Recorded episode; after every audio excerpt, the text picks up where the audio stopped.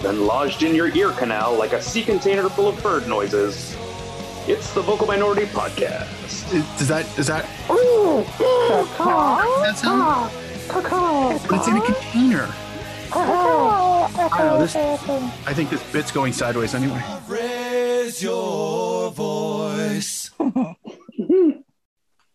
Well, then, hello and welcome to this week's episode of the Vocal Minority Podcast, the podcast that's locked down. No, just kidding. Um, but really, we can't wait to get our to get our jabs. So you know, fingers crossed. Coming up soon. Like Leon Spinks. Indeed. On this week's show, we've got a ton of CanCon as we look back at World Cup qualifiers, Olympic qualifiers, take a look at the Canadian women's national team squad for their upcoming friendlies. Uh, we talk a little CanPL, discuss the continuing shrinking media landscape for soccer, uh, preview TFC CCL match against Leon. No, not that one, and more. Now, this week's panel. Duncan can't be with us this week as he's busy hiding Ugh. Easter eggs. We don't know why, but he seemed very insistent about it. So, you know, who are we to argue? is he? I- Is has he been the Easter Bunny this whole time, I think so. or is he the secret behind the Cadbury cream egg? Oh, you know, that's probably more likely. You never you never see him uh, uh, like here and uh, at the Cadbury factory at the same time. So I've, That's I've also true. never seen. I've also never seen him and a big pile of that weird goo in the middle in the same room. mm, good point. Hmm Hard This hitting journalism. There we go. This go. is solid journalism. It really is. Prove us wrong. Prove us wrong, Duncan. Yep, Yep. from your fetal Uh, position, wherever you're laying. Yeah. Making me purple with envy over his latest kit purchase. It's Mark Hinkley. Why, thank you. And for those of you who don't have the benefit of a video podcast, it's the uh, Cartero uh, Dia dos Muertes uh, third kit, uh, So Cartero uh, from Mexico. Uh, it is uh, purple st- stripes, but in the stripes are little skulls, and shit's art. And It's I'm happy to be happy to own it, but not because I want to rub it into Kristen's face. Has No, no, not at all. nothing to do with it. Uh, sporting a fetching pair of rabbit ears. Welcome to Tony Walsh. Do it for Suez. That's outstanding. That's I. I do we even bother with a show now? Like seriously, Well, I, there I'd we I like to thank all of our Patreon supporters for the continued support. Uh, go to Zazzle. Tony's new shirt should be up there by the time this. Oh Yes, my it's got- god, Yeah, it's got three uh, barges coming down, making its cat scratch. that's fucking amazing. That joke is evergreen. Uh, we might actually. I, I I don't. I feel like we could move at least three of those, Tony. So just put, Yeah. Put Just, just in you your, know, put your something to, Put in your something to think about. That'd be great. Yep. Um, No pressure. Hey, horizontal barge stripes are slimming. It's true. Um, as for me, I'm just hoping that the Easter Bunny is good for me this year. I left out uh, a plate of grass and uh, you know some carrots, so fingers crossed. Uh, Oh, I, I, am. I hope you. I hope you get some chocolate eggs full of Duncan's magic goo. Gross. Oh. Thanks for That's tr- ruining Easter, Tony. And that's way too long for a show title, Tony. Hey, Yeah. Kristen, Pontius Pontius Pilate beat me to that. Thanks very much. Ah. Oh well. Happy Easter, all. I am your host, Kristen Knowles, to our show. Barabbas.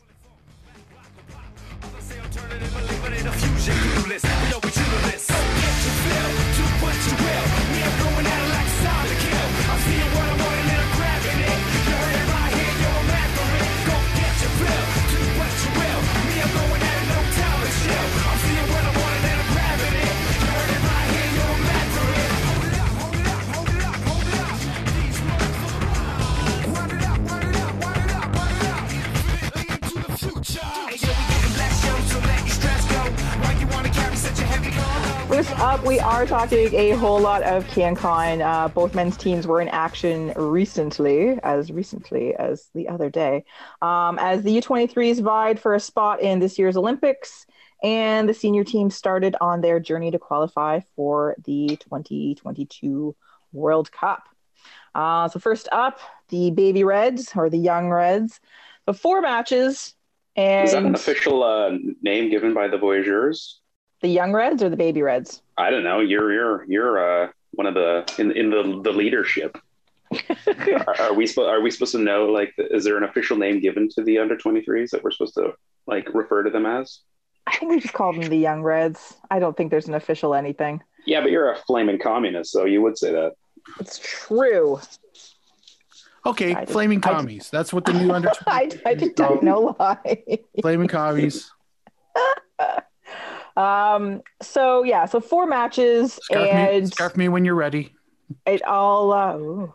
it all came down to a difficult match against one of the best in Mexico, and you know that's you know based on a tough match against Haiti that we already discussed, and then what kind of felt like a heartbreaker against Honduras.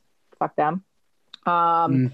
So the match against Mexico was made more difficult by the fact that, and, and yeah, you know what? One player shouldn't make as much of a difference, but not having Derek Cornelius made a huge difference uh, for the Canadian side in that they just they didn't have the same um, flair, they didn't have the same ability. You know, like the passing was off, um, their ability to move forward in the attack, and because he orchestrated so much.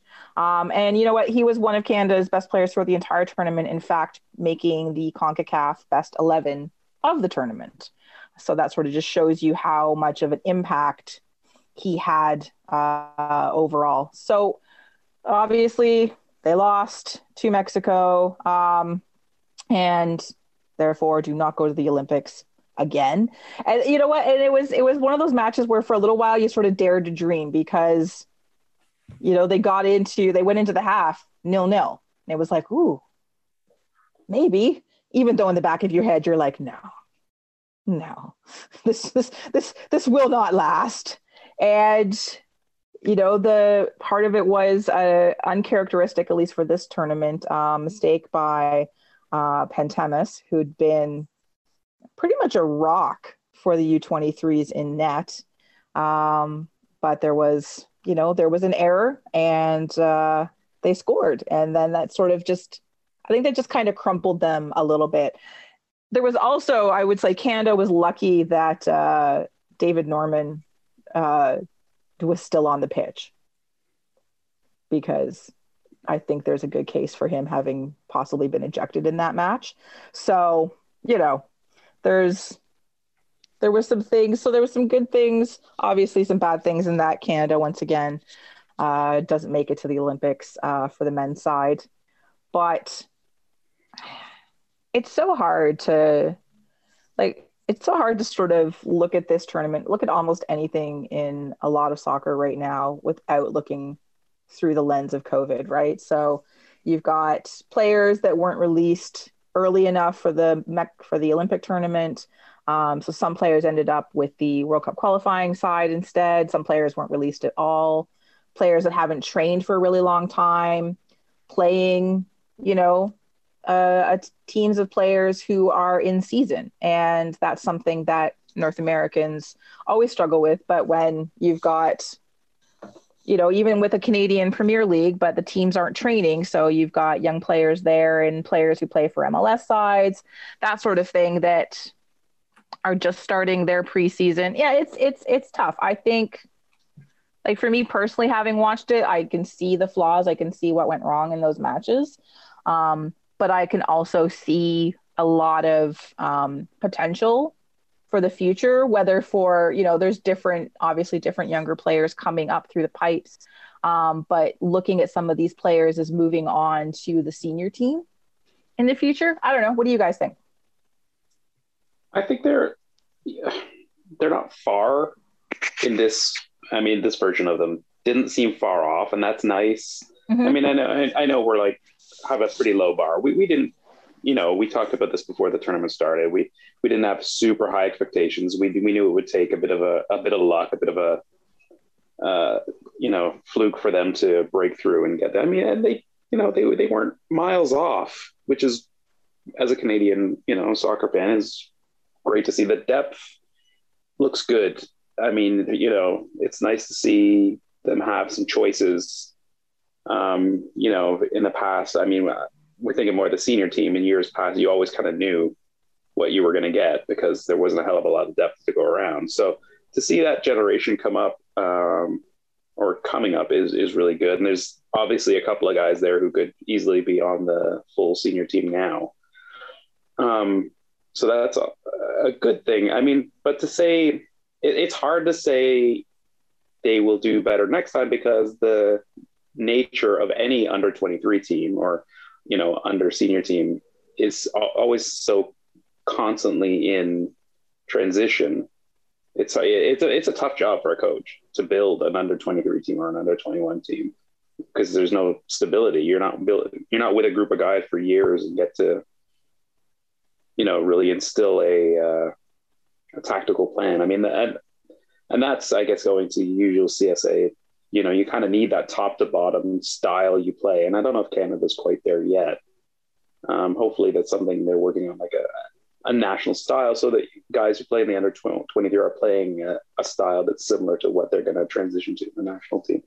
Um, but, you know, this version, it had good. It, it, it, was lacking a bit of dynamism, except for maybe, uh, you know, the opening match. They got a little, when things got tough, they, they seemed to revert to type a little bit, a little bit, uh, playing a little bit uh, timid, I thought but you know, all in all, you know, a, a solid C plus, I guess. Yeah, that's that's fair. Um, I'll just go ahead and just you know I'll give him a C, uh, and and that's to me that's good. Mm-hmm. Uh, much along the same lines of you know Tony said is it's what are you expecting out of this side that never or rarely gets to play with one another and and we're you know, we don't we don't have necessarily like the same you know depth of club systems and and, and so like I look at the Mexican side. This is where I'm going with where they've got yeah. like oh, under 23 sure. leagues, and they've like these are they're a mixture of guys who are playing regular professional football. You know, they're not to say that the Canadian team isn't, but I would be shocked if you know everybody was making living as comfortably to be a professional as as the Mexican side. Um, that being said, uh, I much to what Tony said, like after that first goal was conceded against Mexico, I expected, you know, heads heads down into a shell and await the remainder of the shellacking, and it really didn't come. Um, I mean, yeah, they they were they were definitely like double down in their defensiveness because of I kind of felt like they were a lot more free flowing in the first half when they were, you know, chances were had.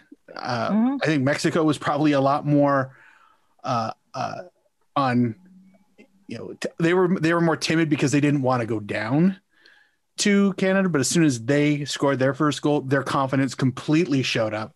Yep. But Canada didn't back down in the face of that confidence as every Canadian team I've ever seen uh, against Mexico has done in the past. So that attitude is a huge step, no question. Um, but also too, and you made a great point, Tony, is that building a structure that leads to a seamless transition to the senior team. I can't. I mean, Canada has been so. I feel aggressive, uh, uh, tactically passive because there just wasn't the depth of talent. You mm-hmm. adapt to what you you adapt to the tools that you have rather than building a structure that work that that everybody should adhere to. That's what it just it kind of felt like that. And you every once in a while you'd see like, why is this guy who's a winger playing left back? Why is this guy who is a you know a forward playing midfield? Like there's you, you I don't know if there are many national teams where players are not in their position that they play full time on their day job.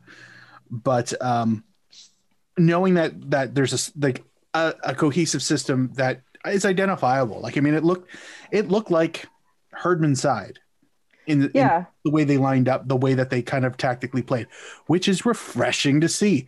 But that's also because I feel like I can identify it because the Canadian men's national team has played pretty good and with a noticeable structure. I can't say that for the past uh, past bosses for reasons already said. So, um, obviously disappointed with them not making it, but I still would have been shocked had they made it. Um, so I, I don't. I would have liked more out of the other goals, uh, or sorry, the other games that led to the Mexico Mhm. game.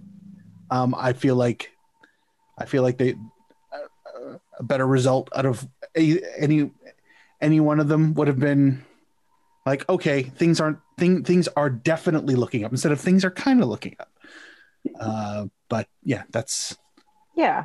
I- And I think, that, I think that we're talking uh, uh, even in the genesis of the two sides playing a similar style. And yes, I, I agree. I don't think we're quite there yet. And that, uh, you know, we're, we're the depth has taken leaps and bounds in the last five years, but I don't think we're quite there yet with uh, the best in CONCACAF or, you know, the, let alone the best in the world as far as how many levels of depth we, we have. But the fact that we're even talking about the whole system playing a style that is uniform is a good thing and hopefully bears well. And but I mean, yeah, I think it's gonna it, it's on two things. It's depth of position, like you mentioned, not having guys being forced to either play out of position or play to a stereotype of uh, you know having to defend at all costs kind of thing.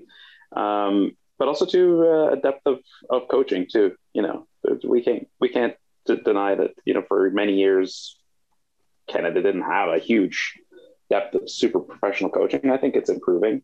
Um, but you know, you, probably if you would have looked at a, a similar series 10, 20 years ago of one team trying to make the World Cup and one team trying to make the Olympics, you wouldn't have seen it just would have looked like two teams playing completely different styles, but depending who was on the pitch. well, and something that you both mentioned, and I want to at least bring up and talk about the coaching was that, you know, kudos to to Mauro Biello for what he did with this squad that, you know, he had very little time with. They had what, like a, a, a two day camp? Um, Ah, it was all D, it was all DQ. Yeah, yeah. no, DQ was with the senior team. He wasn't. He wasn't Oh, with the. Shoot. He wasn't with the Munchkins. Never Um, mind. well, that's okay. But well, that's but that's one of the things. Like DQ was with No the senior team the, because no wonder the senior team did so well. Wow, because DQ. because because he was you know because Biello's usually with the senior team and he took over you know the U23s for this and I think having a coach of his quality and a coach that has worked with youth players um, you know and developing younger players at you know in his coaching career really you know made a difference. And you know we keep talking about similarity of style. Uh, you know, obviously coming from Herdman's staff, this is something that they're trying to do top down, and that is hugely important, and that allows um, for you know maybe the Canadian you know men to finally have a, a playing identity, but also to make it easier for younger players who are going to start moving up. Um, and again, there are players who we saw in the in the Olympic tournament that you could see with the senior squad um, as you know, obviously as not starters, maybe subs, or at least, hey, come with us and see what this is all about. Tajon Buchanan, of course, being one, um, the star of the first match. Uh, I think you know Derek Cornelius has has spent time um, with the senior team. Like there's there's opportunities there. Um, whether or not Pantemis made uh, a name for himself to be, you know, considered one of the keepers right now, obviously in the senior team that's held by Borjan uh, Crepeau and looks like Dayne St. Clair currently.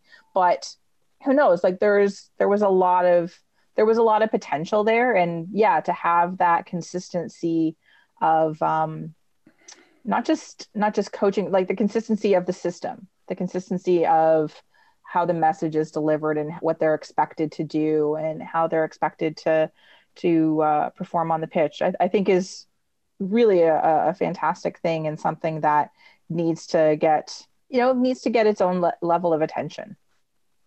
Yeah. it has to transcend the coaching to be honest. It, it- like it Mhm. really has to come like the best programs in the world. Yes sometimes a dynamic coach at the top can change it top down. Uh, i think for canada like it's hard. It's a, it's a big ask but it would be great to have a, a playing style that's top to bottom that is kind of instilled by the federation rather than being dependent on coaches co- because coaches come and go but uh, take what we can get for now for sure All right. Well, then, moving on from that, let's move on to slightly more, slightly more. Dichio's boys. Dichio's boys. Yeah, exactly. Uh, so, you know, the, the senior That- side, Sounds like a musical. not a, okay, see, I was just going to say, it's like Newsies, but with like. there's news out of the Cayman Islands. Daniele Dichio has arrived on a steamer. so yeah, like not a bad start, eh? Um, so the senior men's national team got to show off a bit over two matches and did what Canadian men's national team often doesn't at this stage and against sides of this quality, um, and that's score a ton of goals. And yes, they conceded one in the first match. God, that was dumb, but whatever. Um, and Borjan's he always has to have that one mistake, right? Like, ugh. but um, you know, we've been watching Canadian soccer for a long time, and we've been through variety of these versions of qualification tournaments. And while yes, the talent levels may have been slightly different, this is again arguably the most talented Canadian side, even missing some pieces um, in this tournament that Canada's had for years, if not ever, but still, they were always pretty much always more talented than the lesser lights they were playing against, and still often struggled to really, you know, put forth a dominating performance, a dominant performance. And it is, you know, encouraging to say the least to have them go out, to have the number of players that scored goals, to have players who scored their first goals um, for Canada international, you know, as an international player, um, which you know just builds on confidence going into not just the next round of the World Cup qualifiers, but the Gold Cup and so on and so on. So you have that mentality as as a as an attacking side, and so yeah, so five one over Bermuda. And then, oh, poor Cayman Islands. I do feel, I do, I do still feel a little bit bad, even as I'm lauding Canada for all the goals that they scored. Um, 11 0. And basically, yeah, but there's did- three islands, so it was only like three and change per island. So it's okay. that's true. That's true. Um, did it with, you know, and it's not that they weren't trying, they were certainly trying, but obviously the Cayman Island slide is not nearly at their level. Um, except for, and I have to give him a shout out here too um, for uh, Joshua Frederick Char- Charlery, uh, number five for Cayman Islands defender who played like the entire defense, I think. Um, man, did he try! Like he did his level best to prevent and control everything back there. He was done. Like when he when he came off the pitch, I clapped him off the pitch. I was like, "Yes, you deserve applause. You deserve plaudits. You deserve kudos. Um, you you know, you did." He he he basically was half the team for most of uh for the time he was on the pitch. So, uh, yeah, yeah. Other than him, the rest of them, well, the keeper did a few things, um, but otherwise, it was the rest of their team was fairly invisible. You'd think that would pay off. um, but uh, yeah, the uh, you know what what you know it's really just for the most part quite laudatory. Um, there we got to see you know some change in formation. We got to see uh, you know two different lineups basically between the two matches, um, which again is good. The the good thing about having talent and depth um, is to have squad rotation, to try players out and you know in different formations, looking to the future, and to see them see both versions of this team perform more than adequately. Uh, obviously, Alfonso Davies, like so That much guy's got a fun to future. watch. Yeah, I think I think maybe he could play. Um, yeah, he's just ridiculous. Uh, Kyle Larin. Damn you, Kyle Larin, for being effective and scoring good goals. I have to actually, okay, I'm going to say nice things about Kyle Larin because I never do that. And um, I will give Kyle Larin credit for not just scoring four goals, hmm um, but for actually looking like he cared. Say it Uh, nicer. for being okay for being involved um showing energy and Mhm. intent. That's nice. and for scoring at least two very nice goals. Um one of them was a scramble but still he scored it. He was in the right place at the right time as he should be for a player in that position and you know who would score a goal like that? DQ.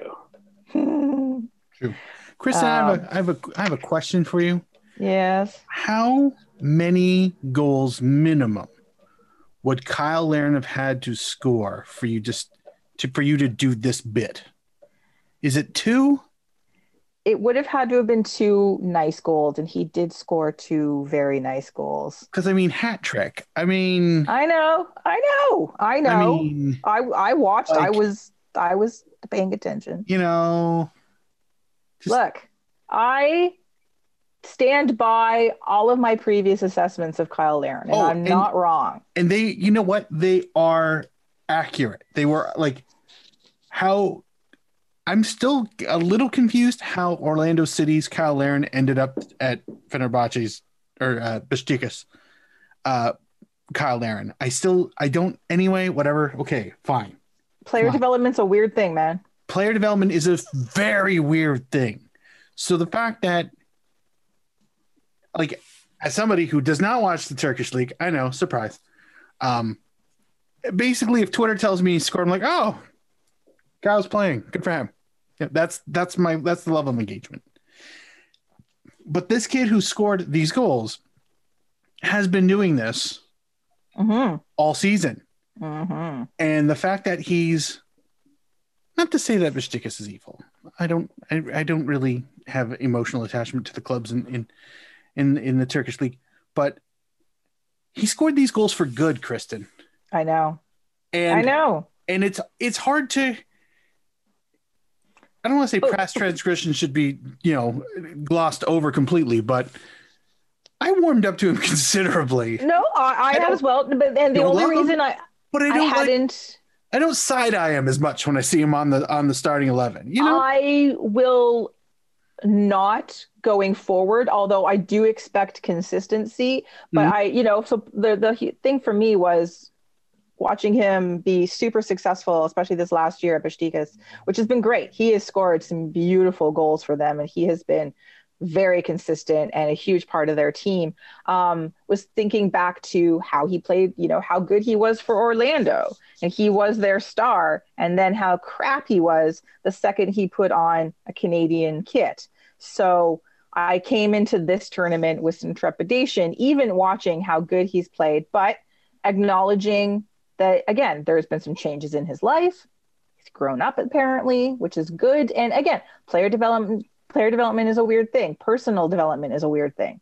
And some players grow into their talent and some players just fuck it up. And it looks like he has grown into his talent and He was, grown al- as he was also presented. He was also presented coming out of Orlando City when he, you know, uh, emerged as the great Canadian hope, and I don't think he was ready for it. I think the maturity level is yeah. is, is a big deal. I think maturity is pretty probably the difference maker here. Yeah. He's not changed as a he's he's a talented player. Um, so you have to assume it was his mental game, and he's now playing at. No offense to MLS setups or Orlando City, but when you know playing much higher in, level. in a, in a league in a club where a lot would be demanded from you as a professional Exactly. including your, your behavior on and off the field and Yeah. what you bring your level of uh, commitment and determination to your, your role and and uh, there's a hell of a lot more competition to keep your job Yep. And credit know, to so, sorry, go ahead. no no that was I was gonna say, and, and credit to the Besiktas organization for sticking with him because he struggled at first with them as well, um, both with them and on loan. So whether that's Atiba talking to coaching staff and management saying, "Look, I know this kid has it in him, give him a chance," um, or not, that may that that that probably is part of it because I'm assuming after all these years of Atiba talks, people just listen because I would. Um, so yeah, no, I I look forward to seeing Kyle Larin in June and seeing what he does. Um, Did that Am I gonna be like- say that? I know I that, that that was almost painful, but I'm sincere. Um, Duncan is rolling over in his egg goo somewhere. not my fault he's not here. Uh, well, let's talk about Atiba in the first match. God, that was fun to watch. Um, we just we're so lucky that he is still willing to uh, you know put on the Canadian kit and and do this, and that he is like what, what was what was the what was the what did, what were the Fox commentators calling him? The ageless wonder? Um Ugh. and it was terrible but like Man, just- they had all the thesauruses out. they did. But he's you know he's so brilliant to watch. And while i was disappointed that he wasn't going to be there for the second match it did mean that we got to see mark anthony Kaye. Um, with uh, sam Piette and uh, david Wotherspoon which was a really nice partnership um, in the second match against bermuda and uh, not just because two of those three players scored goals but this was you know the, the, it was it's it's nice to see that um, sort of call Mark Anthony Kaye Atiba's heir apparent almost, um, because they they play a similar style. Um, but you know, Kaye has a little more attacking flair. Atiba's more of a set things up kind of player. But again, nice to see to be able to co- compare and contrast them over the two matches. Um, and then you've got, you know, all the rest. Like there's so many. There was just so many good players and again missing players like the missing players so we've got jonathan osorio is missing Doneil Henry and i do still i loop him in for canadian senior team um, call ups when he's fit because again that's a player that's matured he's a very strong defender um, and when healthy should be getting called to the national team um, don't know what's going on with Scott Arfield, whether he's going to return to playing for Canada or not. Um, but there's, you know, like there's other opportunities there, but you still have young players that acquitted themselves very well. Alistair Johnston, who, you know, I talk about a fair bit just based on his really, really strong performance in MLS last year, who got his first goal against Bermuda, who looked very good uh, during that match. Um, Ricardo Ferreira was good. Frank Sturing, I do not know enough about. So I was like, yes, you scored a goal. Good for you. I don't really know who you are, but that's okay. Not enough Um, young guys named Frank nowadays either. That's true, right? Um, and then, yeah, David Wotherspoon, who obviously having a great season with St. Johnstone, um, but having a, having a great tournament. Like it just we just keep like listing players, and it's and it's and it's fun to do so. Also, to get another keeper to get a, an opportunity um, in the second match. You know, Borjan didn't need to play. I admit I was hoping it would be Dayne St. Clair, but I understand why it was Crepeau, so that's fine. I did too because Dayne St. Clair and David Wotherspoon on the same pitch is a Currency Charles wet dream. Mm-hmm. True. And a Currency Charles wet dream is just throwing uh, hundreds in a fountain. Pretty much. Seems reasonable. Pretty much. But the plastic bills, because you know, currency Charles likes to keep the money. He just wants to Oh yeah, Well, just wanna Canadian see money, right? It's all plastic swish anyway. around. So yeah. Yeah, you don't want that shit dissolving. That because that becomes a different wet dream where Currency Charles cries a lot. So, Mm. which is I understand happens quite often, but sure. Bear market, bull market, yeah, fruit market, stocks, bonds, fruit market. Farmers yeah. market. bondage, yeah. yeah. Anyway, A dominant performance. Indeed. um, and hey, Richie Richie Laryea, that was uh, again another goal scorer. He he he had he played very well again, um, and apparently, in the latest rumor mill, Atiba's been talking about dragging him to Besiktas too. Wow. I That would- know. that would be that would be perfect. That would be perfect. honestly. All right. it's the whole. it- It's it's it's it's it's the Mark Anthony Kaye thing, like two rungs higher. You know, Mhm. we had him. Toronto FC had him, and We let him go. let him go for you know reasons, and you know two se- what season two seasons later, crushing it somewhere else. Yeah. And Laryea, I mean, he's had time to shine. You know, that's which is good, good for him. But if it just took a three game tournament in Florida to get the eyes of Turkey on him, like Turkey eyes. mm, I'm gonna spread that on a sandwich. Gross. But you know what I mean? Like yeah, what? like Yeah. we don't we don't even get like the the Canadians of talent we don't get to keep long enough asterisks next to uh sorry his name to see them develop and mature into their their next form never mind their final form their next stage and uh that would be weirdly hilarious i mean there'll be if any of this is true if any of this comes to fruition i'm sure there'll be uh, a, a, a tasty uh, transfer fee involved and that's that you know whatever it's not I Not just, complete I just and gloom. pictured Osorio coming out of a cocoon. I know. Yeah, with with wings now. yes Yeah. Oh, well, Um, a flying Osorio Osorio with wings. amazing yeah i i would i'm i'm you know what i'm sure Besiktas ignores them he or he, he ignores Besiktas goes right to uh like galatasaray just oh yeah, just flies right over them. Yeah, literally flies right over Mhm. No, I. You know, it was fun. It was it was it was fun to watch a confident, talented Canadian side. Um, score lots of goals, spread the goals around, try lots of things without being without being dicks about it. Do you know what I mean? It wasn't like Herdman was like, "Oh, hey, you you deserve some minutes now. We've scored lots of goals. Go do something." There was always a purpose with the subs um, and with the change in the lineup to get players time to get players into a position that they wanted them in. Um, and I think there was a thoughtful use of the players that came to camp, even if not everybody got time. Although almost Reggie Lambe wasn't impressed. true He thought they were just as good. even, was though his, funny. even though his even though his teammate was like, uh, nah. No, I know. Yeah, that was that was pretty hilarious. I forgot about that. And so now we look ahead to uh, to June, and their next two matches against look out Aruba, um, Bahamas. Come and mama. and uh, Suriname.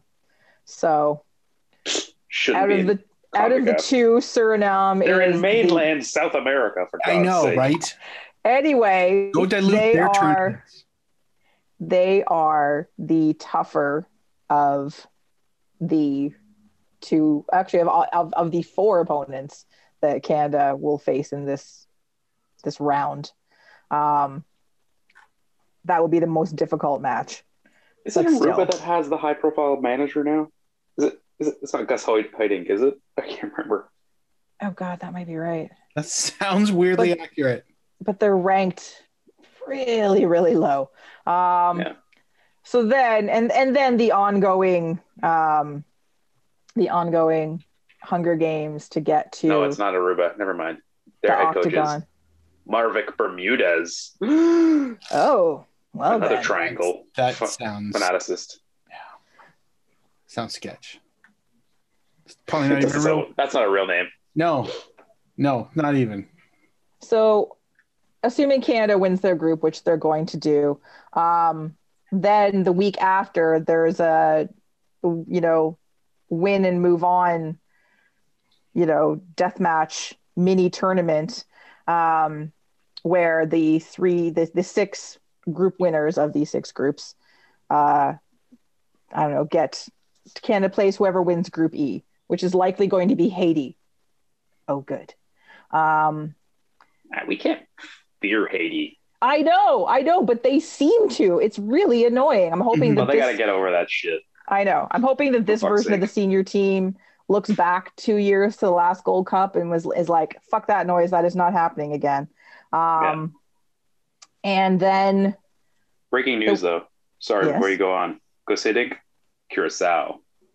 oh, No, there it is. really? Hmm. Um, and then after that, the winners of those three, so the three winners advance to the third and final round, which is the Octo, which is with the five teams that have already gotten free passes. So Mexico, the US, Costa Rica, Jamaica, and Honduras. Um, and that is a tournament that gets played next year. Uh, 14 matches, everyone gets a home and home against the other seven countries. And the teams with the three best records go to the World Cup. And then the fourth place team gets one last chance via the, they get to try for the Intercontinental belt um, in uh, in June of Honky tonk team. exactly in June of 2000, uh, 2000 2022. Wow. I know, I Canada versus Ricky Steamboat at the Silver Dome. exactly exactly um so yeah there is i i actually think No, wait. Ricky Steamboat won that match. Damn.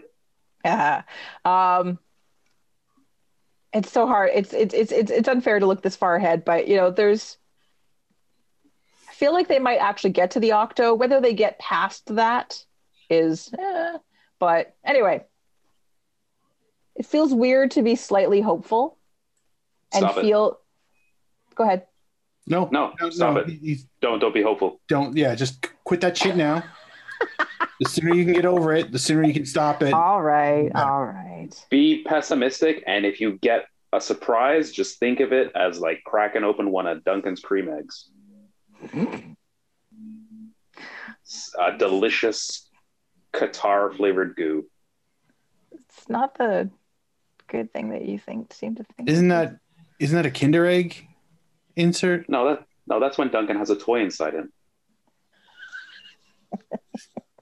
Too many questions. so many questions? Not enough answers. Too many questions. Yeah. Oh. okay, no, I'm out. All right, all right. So yay! We'll see you all in June. Very exciting. That was awesome. Um. Before we before we finish, Hmm? Uh huh. CONCACAF news. Uh, one of the predecessors to Gus Hiddink at Curacao, 2015-16, Patrick Kluivert, What? Yeah. Huh? manager of Curacao. Imagine Patrick what Kluivert. you do for a vacation like that. Like seriously? A This is a- year.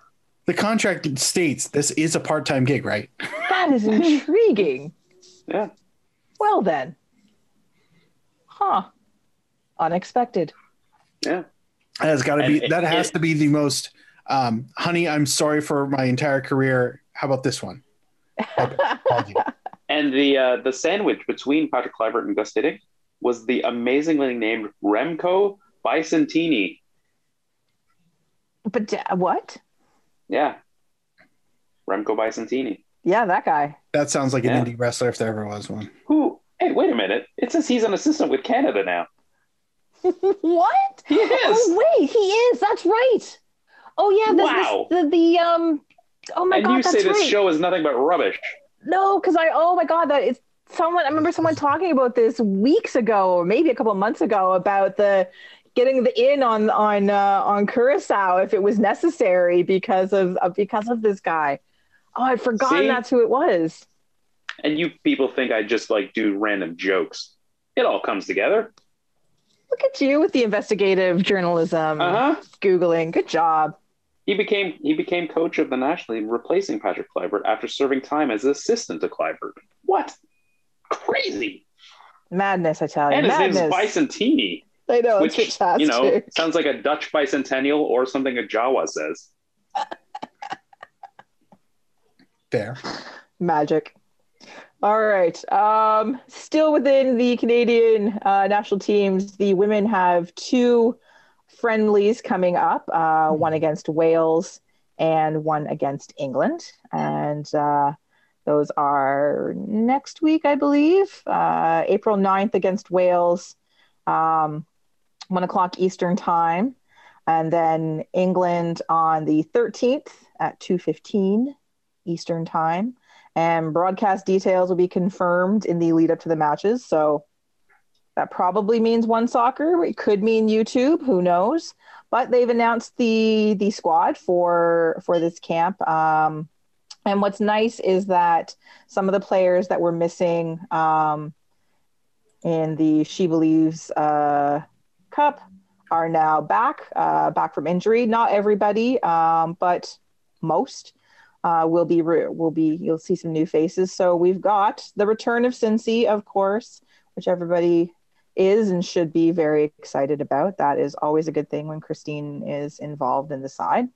Um, so Janine, yeah, and really no, almost no surprises. So Janine Beckie, Jordyn Huitema. Um, one of the surprises is uh, Chloe Lacasse, uh, young player from Sudbury. So very cool for her. Uh, Nichelle Prince, Deanne Rose, Cincy, uh, and once again Evelyn Viens, which is wonderful to see her back. Uh, Samantha Chang, Jessie Fleming, Julia Grosso, uh, Jordyn Listro, Quinn, Sophie Schmidt, uh, Desiree Scott, and uh, Sarah Stratigakis. Again, really strong midfield. Uh, lots of options for uh, Bev Priestman there. And keepers the same uh, Erin McLeod, Steph Labbé, and youngster Rylee Foster, who was injured during the She Believes Cup, but uh, I guess is back uh you know back from that so that's really good that she'll have another opportunity and then defense uh, Lindsay Agnew, Gabrielle Carle, Allysha Chapman, uh, Vanessa Gilles, again, someone who was injured or who missed out on part of the tournament. And she was excellent. Actually, maybe she got called back to her home club. Um, Ashley Lawrence, Jayde Riviere, Jade Rose, and Shelina Zadorsky.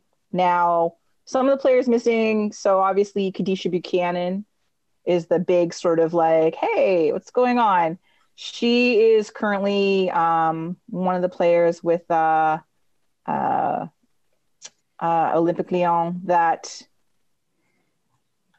is positive with COVID because they've had an outbreak. Um, like their Champions League match has been pushed back by, I don't know, three, four weeks while they try to deal with this. Um, and it sounds like she's one of the players that's afflicted, which is distressing because it's Kadeisha Buchanan and we love her. Mhm. Um, Diana Matheson Mark, I'm sorry. I know she's your favorite. Um, she's still nursing an injury and hasn't. Um, she's just not far enough along for them to bring her along. Uh, Adriana Leon, uh, obviously still recovering from surgery. Um, uh, Bianca Saint George, uh, she was injured recently as well. So those are like some of like the, the standout ones uh, that won't be attending, unfortunately. But again, some you know some higher profile players that missed the last time also gives Bev, Bev Priestman um, some different looks as they look ahead to the Olympics. So strong side. Um, I think Mhm. they should have. I don't know enough about the Welsh team um, in terms of what their strengths Great are. singers, singing, Mm. mining, Mining, definitely. shepherding. Pasty making. That's Um, Cornwall. I know. I was waiting. Boy, But uh, Rare bits. rare bit, yes. um, That's the but- kind of in-depth analysis people come to this show for. uh, Yeah. yeah, obs.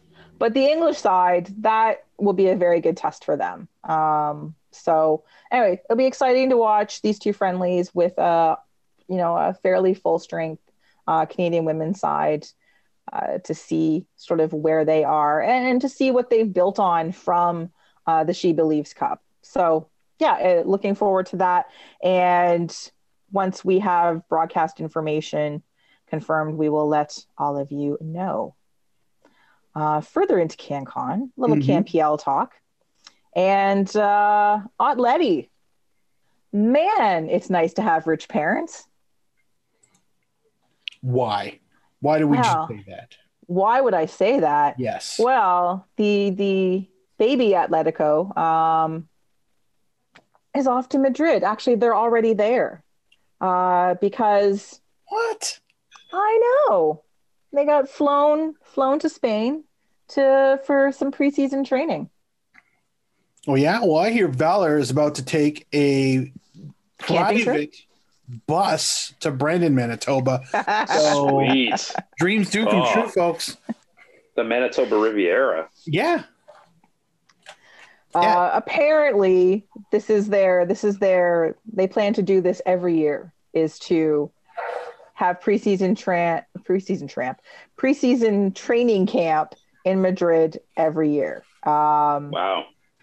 and yeah, they're gonna they're gonna use Atletico Madrid's training facilities.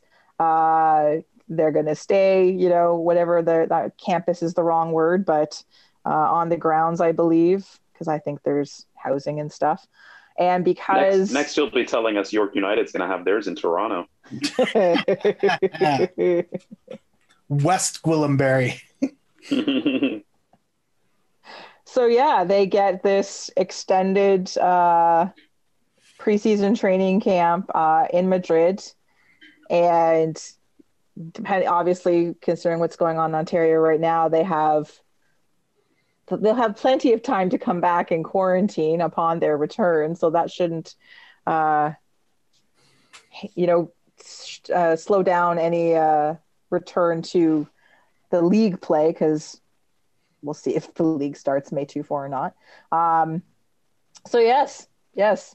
You know what's Congratulations. kind of funny on a, on a semi-serious note though about this is um for I know their their ownership setup isn't the same as when MLS started, but this is the kind of thing MLS would have like railed against having like one rich owner, you know, with the plane thing and all that stuff. Like they started out, it was all supposed to be very oh, I know. I I'm. I'm sure there's I'm sure there's a fight taking place.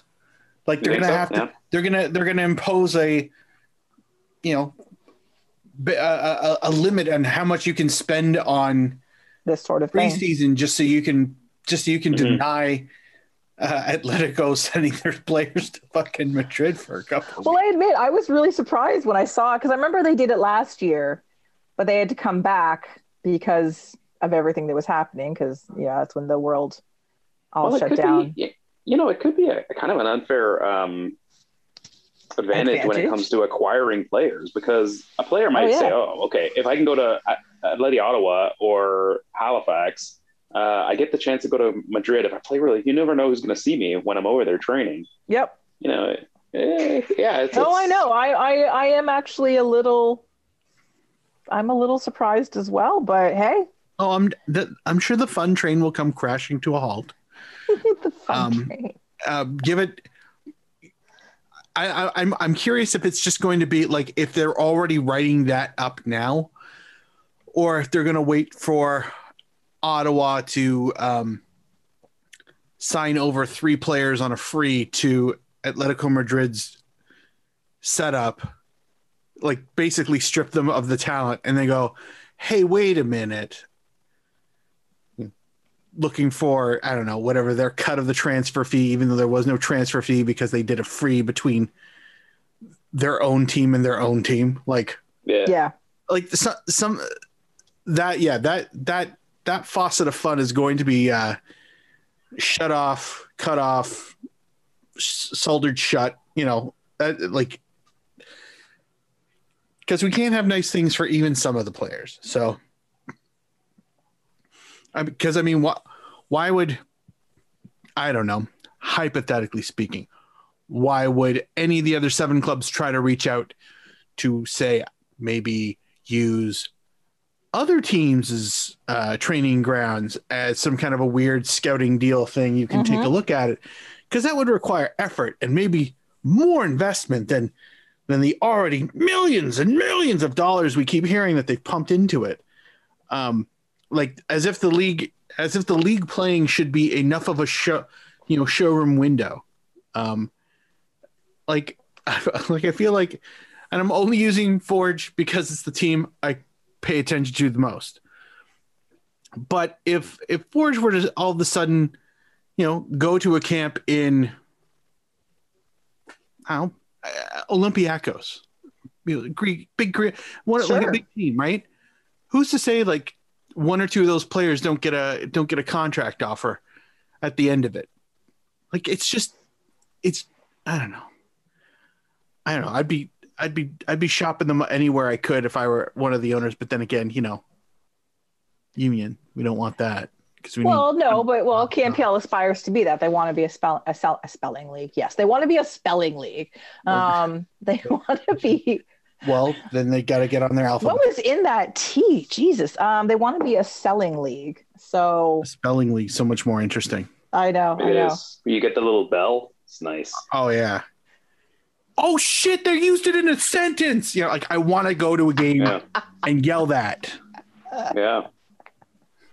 So anyway, Anyway, um, yeah, like I, I, I, feel like I like feel like for gonna- them, but it just seems weird. I feel like there's going to be there isn't already tears about how this is unfair and blah blah blah somehow. Yet they're going, they're only expediting the thing the league is is supposed to be doing. So, whiskey tango foxtrot, like, do better. But we'll see. I, I've none. Of, this is all conjecture. Nothing has been shut off yet. Hundred percent. Um, but I'm sure when the press release comes out in September, it'll be very buried byline type shit. And it's going to take somebody to unpack and go, "Hey, wait a minute! That means Ottawa's no longer going to Madrid for for uh, for winter ki- sleepaway camp." So, anyway, yeah. Anyway, wish them all the best. As long as they have fun. Play safe. Indeed.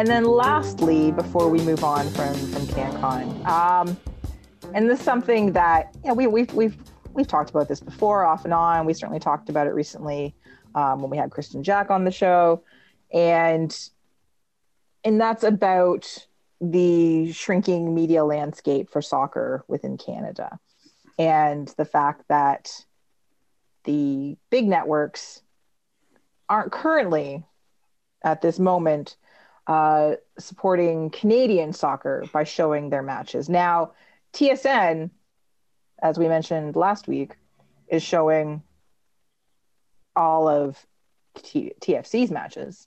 So that's a contract that they still have with MLS, obviously. Um, although who's doing the shows, who knows? Because, you know, some people don't work there anymore. But Canada matches is, is often and this has been a struggle for a long time this isn't this isn't a new struggle um, in terms of you know who's showing them is cbc showing them might tsn show them might sportsnet show them although that's generally unlikely and it's been one soccer that has you know bid on gotten those gotten those rights no one else is taking them up taking canada soccer up on the offer and or wanted to pay enough, if anything. Who knows? We don't know about any behind the scenes negotiations. And so now, with the announcement that um, sort of a kind of straddling the line, not Canadian soccer necessarily, more CONCACAF regional soccer, is that One Soccer is broadcasting the CONCACAF Champions League. And so, if you're a TFC fan who doesn't bother watching Canadian soccer, doesn't care about the CanPL, um, and I'm not meaning this in an accusatory tone. You know, just some people do have their footballing loyalties in very specific ways, right? And TFC is your number one concern. If you want to watch TFC in, in CCL, well, then you need to get a One Soccer uh, account, whether you get a one month uh, pass, whether you sign up for the full year. That's completely up to you. But this is the way that you're going to be able to watch these matches and any of the other matches because watching CCL soccer is a lot of fun. It's our it's it's one of our very favorite things to do. Um, so since that announcement, as there always is, and there was during the Canadian soccer matches uh, for both the Olympic qualifying tournament, the World Cup qualifying tournament, there is this uproar about matches not being available on on TSN or on CBC. Um, the TSN one is always a little bit funny to me because you do pay for TSN. I know because I pay for TSN.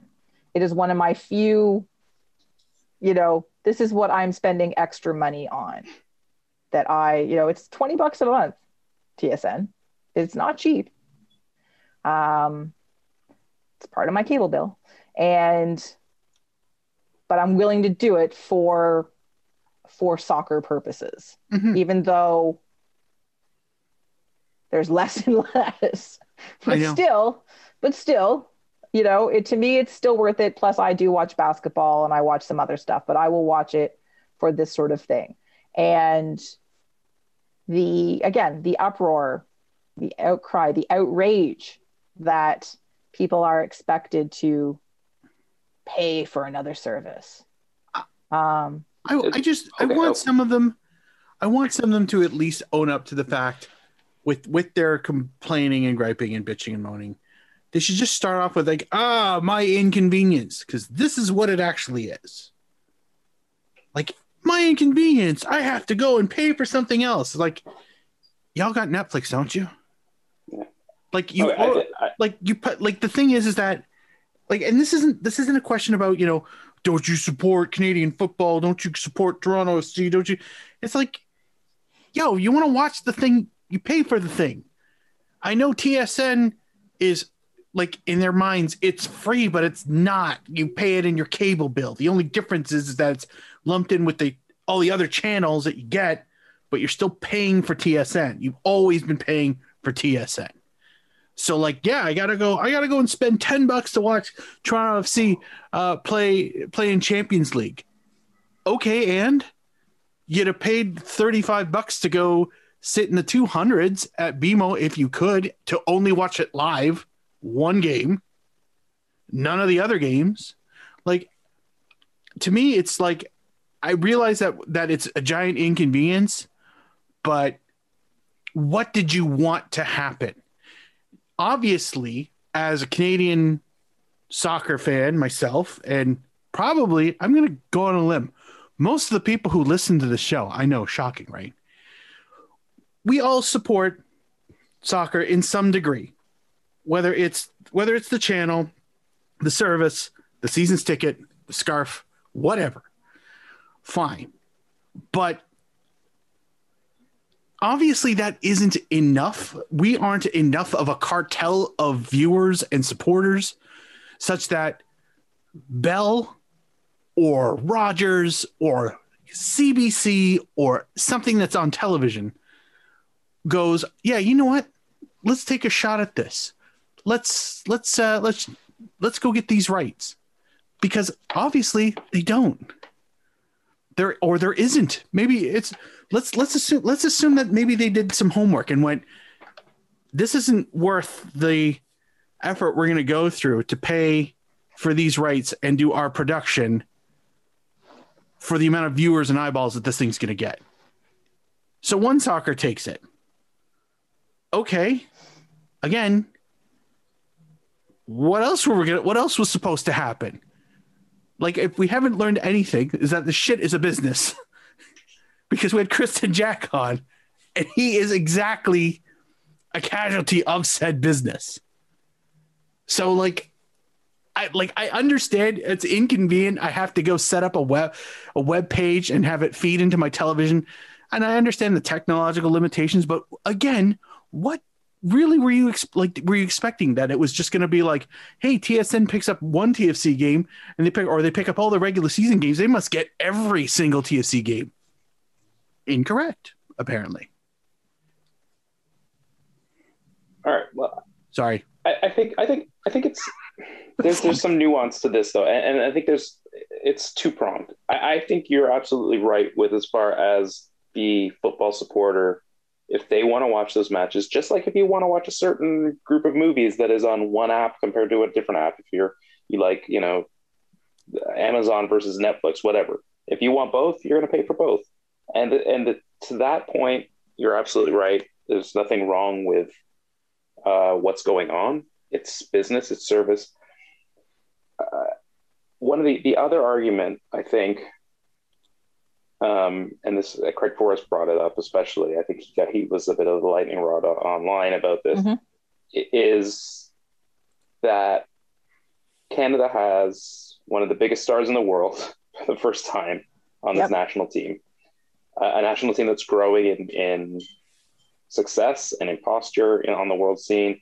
And maybe more now than ever, the casual viewer is not seeing that team and not seeing that player as, specifically.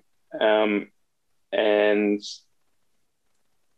a big problem of having now I'm not gonna you know I rail on one soccer as a bit of a joke. It's a bit of a gag for me. And and I but I have felt strongly about this in the past too. But I think my my my feelings have changed a little bit on on you know at first I was like oh this is not great. I don't like that CPL is only on this online service and now more and more is on this. But I think my feelings have changed a little bit because as kind of to what Mark said what do you expect? You know, it's not one soccer's fault they're picking up these things. It's the fault of the traditional broadcasters for dropping the ball and taking the easy route, which is just more digesting of traditional crap.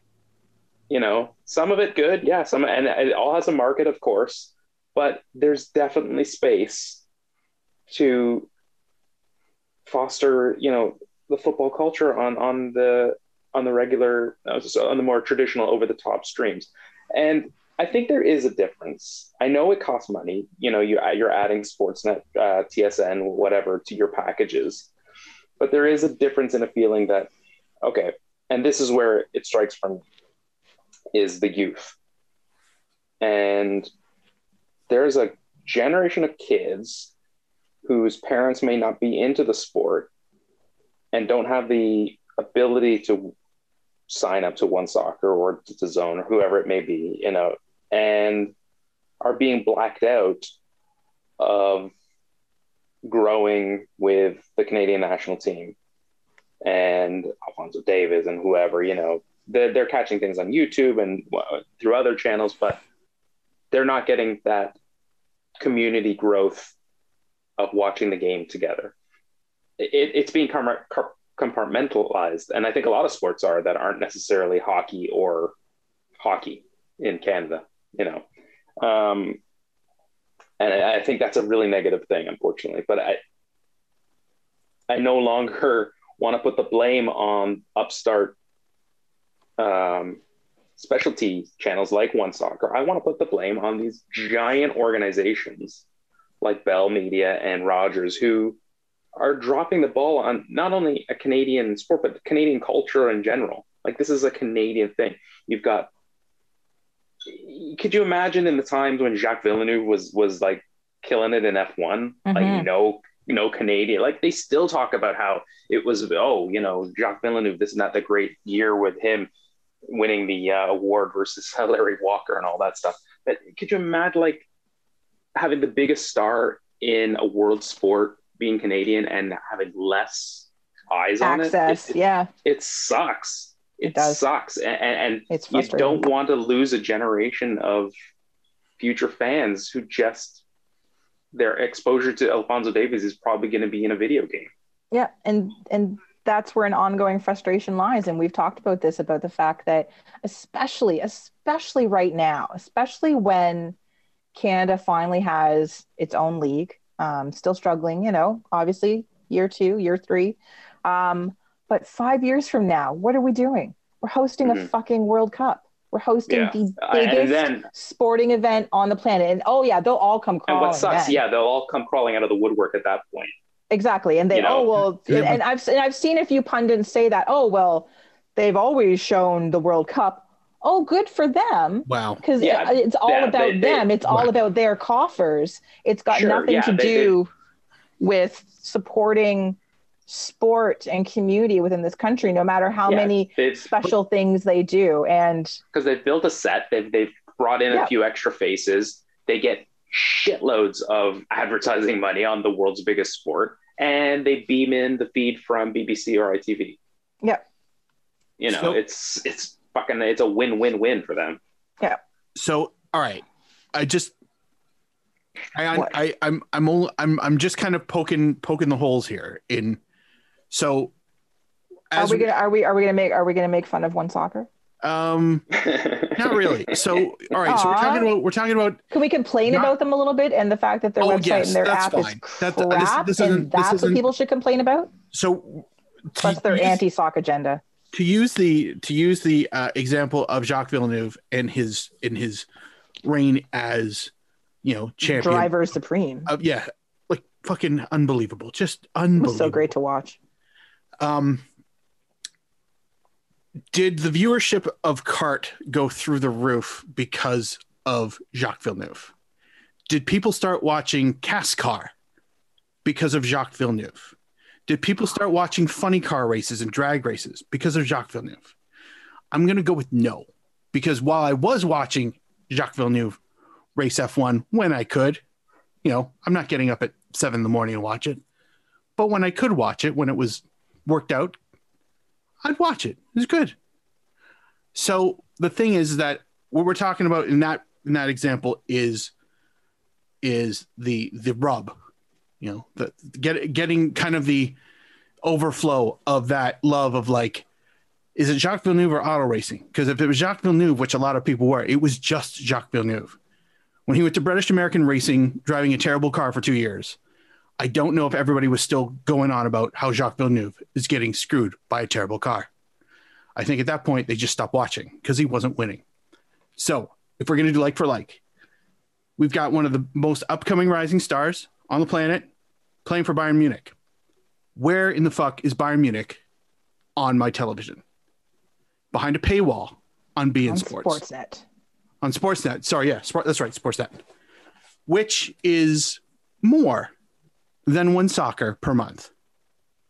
So if we're looking to, if we're if we're looking to put our greatest export current to date on the stage, on the national stage, then why do I have to get Sportsnet World to watch it when I already have Sportsnet? Do we save this argument if TSN bought the Champions League rights and put it on their paywall?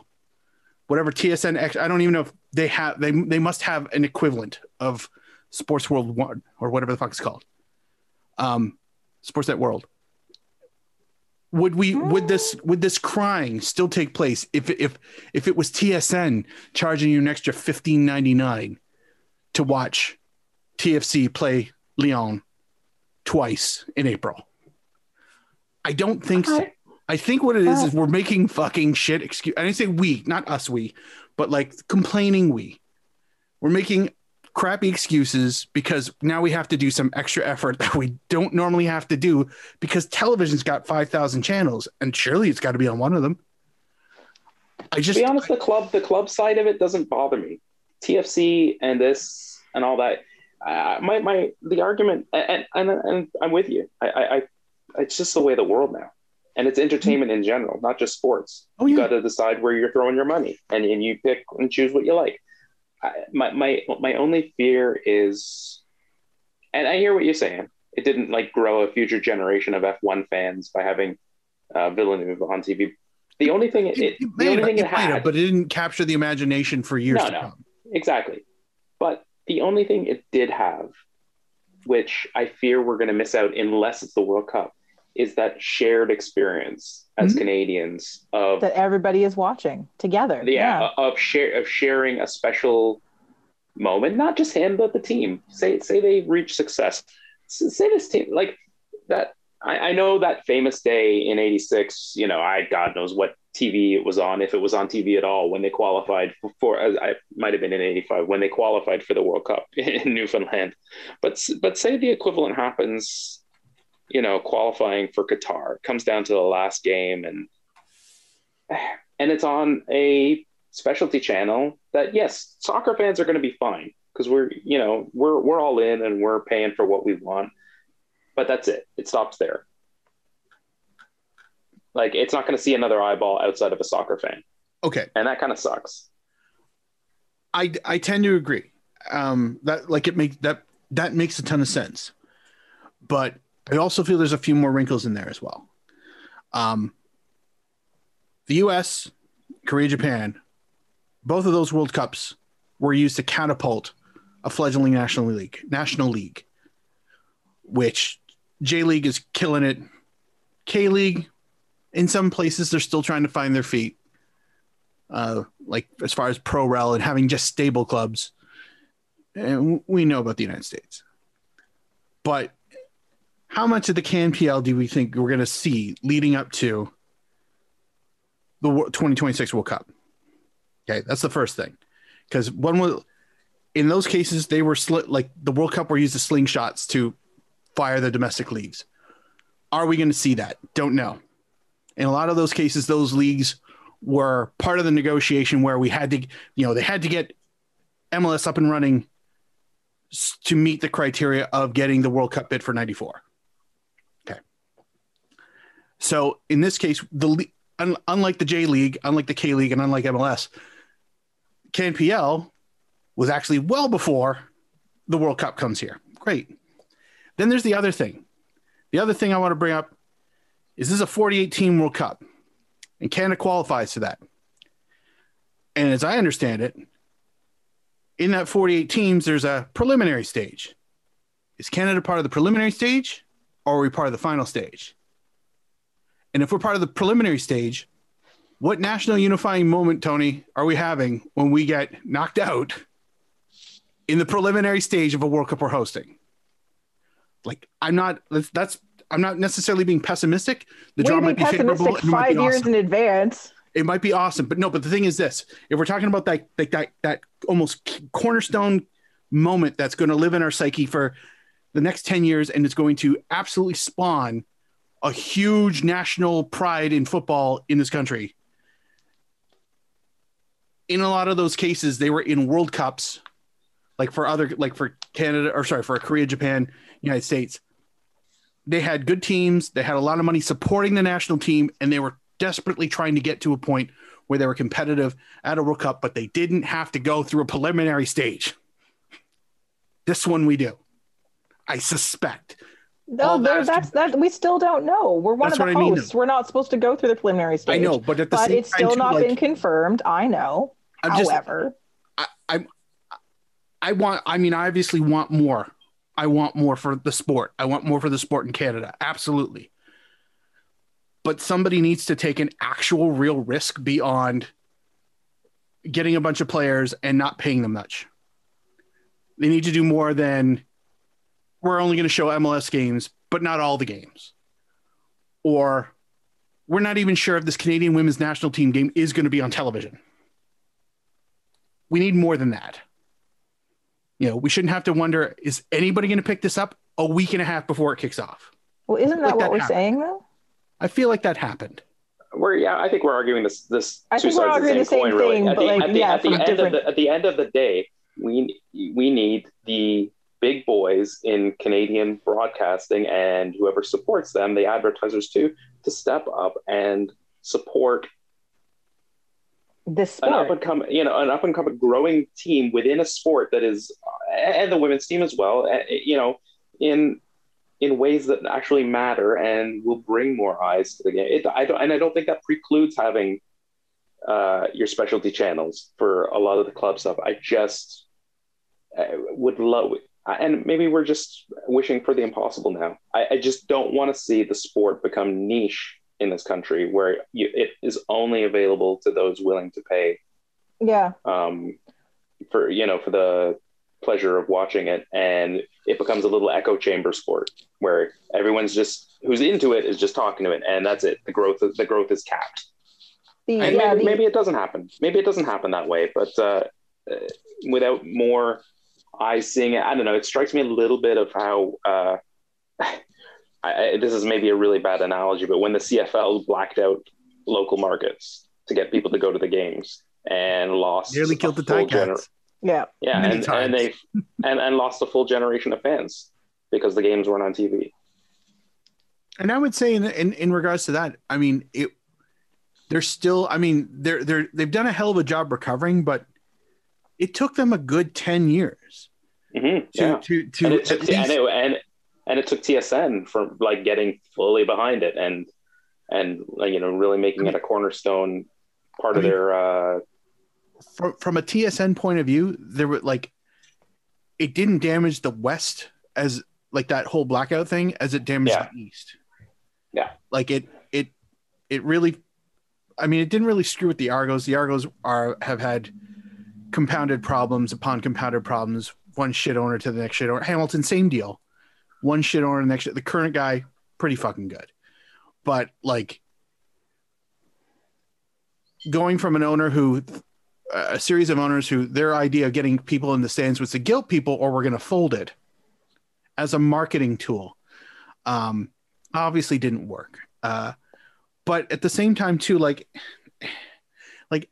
there's st- i feel there still needs to be like that established baseline tsn backs the cfl but it's a i don't know what the C- modern cfl is 75 years i know the Grey Cup's over 100 Sure. years but yeah. like yeah, yeah. 75 years. So that's that's like what three, four generations? What's your measure? We still Yeah, have to get to generation like two. Sure. Yeah. And and and I mean it could happen. I mean, I think the constant struggle, which we all know, is taking the uh taking the soccer mom, this is something for the kids mentality and turning Mhm. that into, oh shit, you can like I see pathways. Like I, I can I can be that guy. That kid on my team, he went on to be something. I want to like, you know what I mean? Like the, that the lateral uh, uh, parallels, if you will. Because I mean, And I I would think it- I wouldn't be surprised if like all these kids that are on the under twenty three team, everyone that every kid that's ever was ever on their team watched those games. Great, but that's we need more than that. We need the kids that went fuck. I played against that kid, and And now he's on the you national may- team. You may have uh, struck an important note too about the people who are running these networks. It is still an old boys hockey Yeah. network. Oh. Absolutely, hundred percent. Oh yeah, That's- and and they are so stuck in their myopic view of what Canadian culture is, and you know it's shoved down everyone's throat. The Canadian culture is being into hockey 24 hours a day, 365 days a year, and there's no space for anything else. Well, maybe baseball because you know Blue Jays. Maybe, Because- well, you have to have an baseball- off season from but- hockey, Kristen. Well, yeah, but, But- but, but the number but of even people I saw talking about baseball today, hmm like half, more than half of my timeline was baseball, Yeah. baseball, baseball, baseball, baseball, baseball, baseball, and because, again, yeah, I I, I grew up, I um, you know, I I grew up watching, I grew up watching basketball because my dad played basketball and I watched basketball with him. And I watched baseball because he was a baseball fan. He's also, you know, he was born in the States. But Is your dad Danny Ainge? oh my god, I loved Danny Ainge. I have a Danny Ainge. I have a signed Danny Ainge Blue Jays card. I will have you know, um, Sweet. is one of my proudest possessions, actually. Um, but because I lived in Peterborough, um, because I was, you know, growing up Canadian, but especially I lived in a hockey town. I was very into hockey when I was younger, and you know, I it was I never played it, but I knew about it. You know, I knew who the players were. I knew, you know, I watched a lot of it, and I was I was really into hockey for many many years. I only really gave up on hockey, you know, after the last strike. I was like, that's that was the last strike for me. I was done. But as much as I also grew up loving soccer because I played soccer at a young age and kept playing soccer for you know a couple decades um, and started watching it and being involved in it and everything. Obviously, still very involved now, but you know, I even that I knew it was difficult. It was it was it was tough to find those those people because yeah, everybody talks about everybody talks about hockey. Um, if you live in a university town, it's either hockey or football because football is huge, huge, huge, huge. You know, the CFL, the Grey Cup, you know, I went to high school in London, Western University Mustangs, right? Like that was a big deal. When our football team got to go play at Western for an annual tournament, that was huge. Our school shut down. People left, we got to leave school early because you were going to the game. Like they only did this for football and for hockey. They didn't do it for anything else in, in, in our city, in our high school. But for that, you got out of school early and with the bust to wherever you need to go and gladly with permission right? Like this was like well of course we're all going to this. So yeah it's still very much indoctrinated um, and you see it when you watch any of those channels. You see it on the advertising you see it on the commercials but you also see it in the way that broadcasters um, from from you know like the big le- the big channels when they show soccer um, but people who commentate on soccer for even for one soccer who commentate on it from a hockey mentality.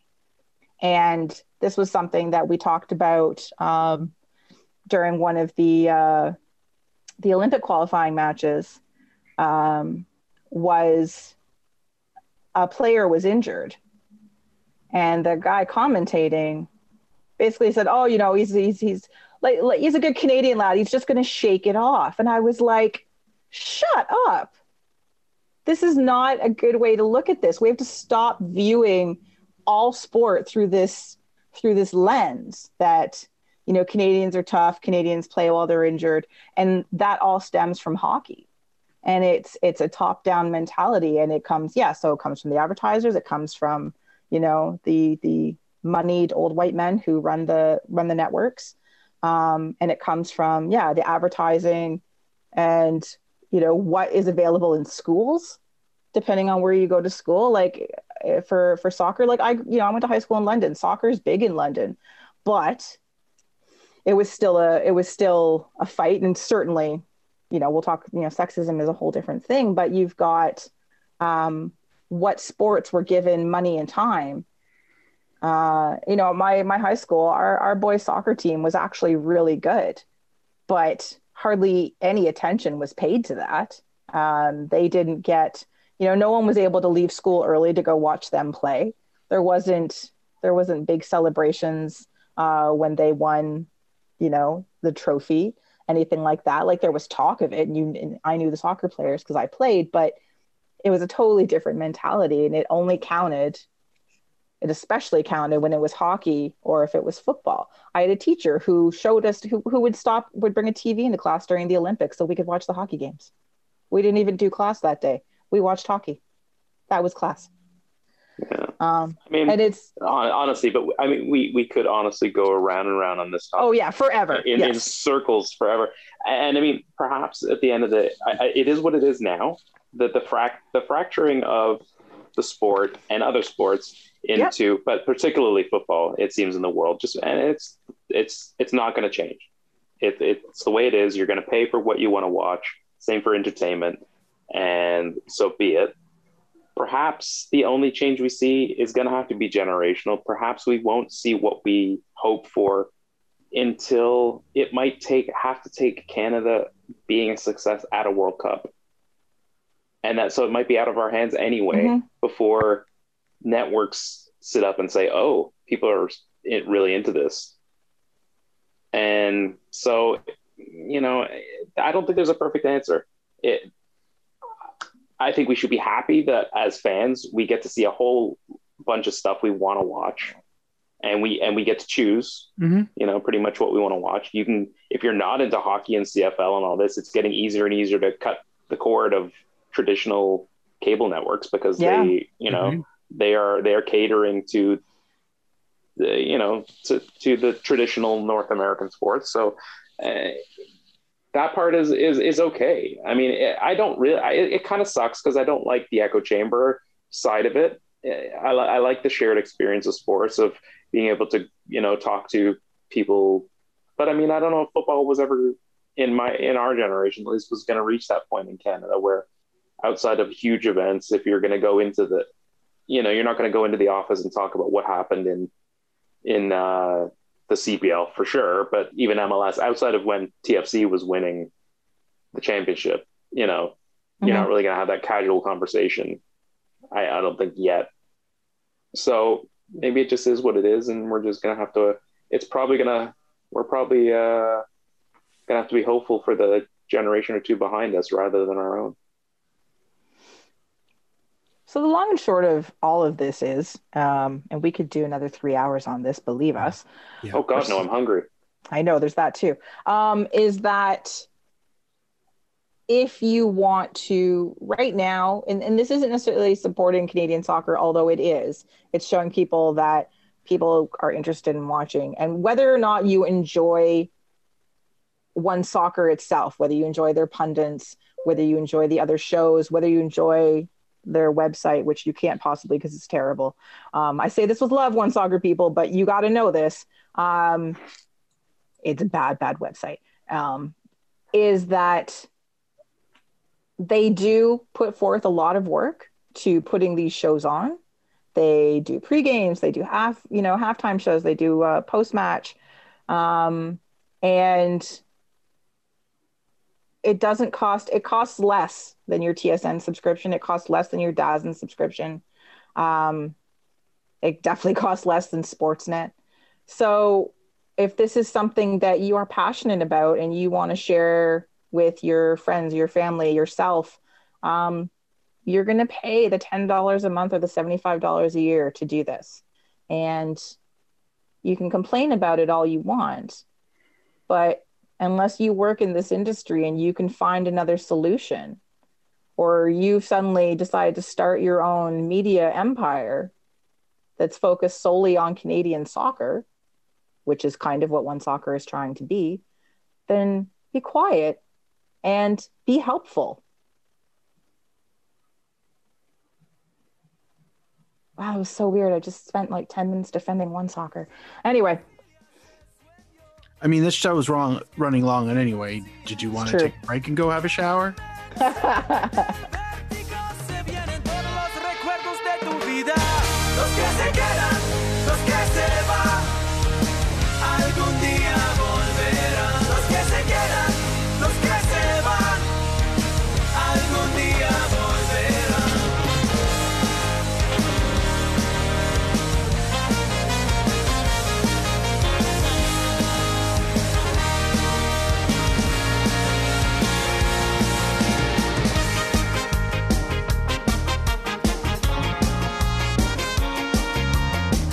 right. We are gonna we are gonna skip ahead to the end of the show. Uh, Endish. We're not gonna talk Bye, MLS. everybody. The MLS stuff wasn't that interesting anyway. No, it Um, wasn't. It never No. is. that's Unless well, it's about unless it's about kits, who cares? it's true. All right. Am I so right, TF Mark? Yeah. So TFC talk, and um, we're gonna try and keep this short. um, because this next part will be super short. Oh dear gods. Um, all right, we're gonna talk about three things, maybe only two things. Let's do two. Um, we'll say two. All right, fine. Dealer's Um, choice. So Nick DeLeon, who has been with TFC for a couple of years now, uh, we took we signed him from DC United, and um, has been fairly well received as, as a player here. Last season he was injured a lot, didn't get to see as much of him, but you know he scored some big goals for Toronto. Um, he has uh, you know a good variety of skills and stuff, and and again, and, and nobody from our DC United fam told us about this aspect of Nick's personality. Um, they may not have known. they may not have known it's true. I haven't I haven't asked the Black and Red United boys. Um, apparently, Nick DeLeon is an anti-masker. Yeah. Well, he's an anti-vaxer. I'm not sure if he's an anti-masker, but they tend to go hand in hand. Um, anyways, he gave this very honest uh, interview to the Toronto Sun, um, spilling out all of his views about quarantines and and and the the quarantine stuff had me rolling my eyes. I'm like, I'm so sorry that you had to be by yourself for two weeks. You poor, poor dear. You poor, poor dear. I wanted to throw something at his head Mm. um, directly, um, but from a good distance because I don't want to get close to that. Um, and then just talking about his views on quarantine lockdowns and vaccinations, and that he's not, he doesn't plan to get vaccinated, doesn't believe in it. Apparently, doesn't believe in medicine. So we're not going to talk about like his surgery and all that stuff from last year. I'm not sure how he did that, but it's Healing hands. It was- healing hands. Yeah. It was no, you know what? It was uh it was a uh, Mr. T A team type situation to get him in the plane. They just drugged him and lied to him and then just and they just did it, and he had no choice. "Oh, Um, what happened to my knee? It's like, oh, um, you fell into some plaster and we didn't couldn't be bothered to take it off. So so it's like it's worrisome to have, and, and again, people have lots of different views, and I have at least one member of my family who shares a lot of this person, you know, DeLeon's views, and that's a battle that I fight. I, I fight constantly. Um, but having with things so uncertain in the world, but certainly in the world of sport, where um, you know, there's a club in MLS right now. So Miami Vice, they are they've had to cancel all their preseason matches because they've got a COVID outbreak. And Thanks a lot, Neville.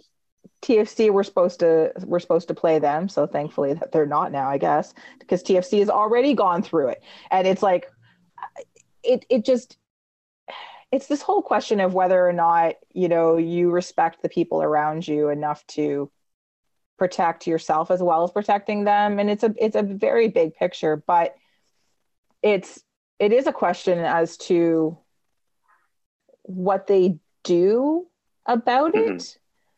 Well, here's Um, the here's the thing. So it's like we, we can't really get into the personal side of it. No, and The- it's tough. Vaccines, vaccines, vaccines aren't mandatory. Nope. Uh, as much as I'm sure everyone in the show, probably most of the people listening to the show are all in on it because you know you probably think it's a good idea. We may have listeners thinking it's a terrible idea and are alongside with him. So we can't really talk about his his his personal views towards it, even if you may disagree with. I disagree with him, and so be it. Um, but we can look at it at him as a professional footballer and what this means for his employers and the decision they have to make. Specifically, being a team who plays uh, on the other side of the border, and what this means going forward. Because if his in his refusal to partake in a vaccine, there could very at, at some point Toronto FC are returning to Toronto to play their games, and it's pretty, you know, uh, not my a favorite thing in the world, but it's pretty acknowledged that crossing borders will probably take some kind of proof of vaccination for the first while. So, what becomes of him as a professional who's getting paid by a club who has to travel international borders? Um, and what right does the club then have? Uh, it's very interesting, and legally, I don't know the answer to this, but what? How does this affect his contract with the club if he Mhm. becomes um, an, a, a useless piece of roster for them? Who can't go back and forth across the border? Who Yeah. and, and this would go for any player, I guess, in the league who would cross the borders. Yeah. I mean, you know, we're making the assumption that there will be need, Yeah, there will be some sort of yeah. proof, whether it just be proof that you've been vaccinated or whatever. Hopefully, it's not some, you know, more than that, but uh, that's beyond our doing. But um, yeah, I mean, eh, as a professional, it, it's fine and dandy to say he doesn't believe in this, doesn't believe in that. But for the first time in his lifetime and in most of our lifetimes, um, you know, being vaccinated is going to be part of moving forward and reopening things. And so it's all fine and dandy to say you're not into it, but if your livelihood depends on it, what's what is he going to argue then? That he doesn't count? Oh, and what if the what if the it's going to be very interesting uh, for clubs internally to then say what their policy is for their players. Yeah. And, and, And then, where- but then you're getting into you're getting into civil liberties. You're getting into all kinds of this. this Where where this does that fall within the CBA with the players Yeah. union? Like this, yeah, exactly. It, it it hits a lot of it hits and, a lot yeah, and what is and what is the play? But what is the players player unions um players stance on all of this? Yeah. Yeah, but what is also to their responsibility? The one player who doesn't want to, or the health of the majority of the other members who probably do.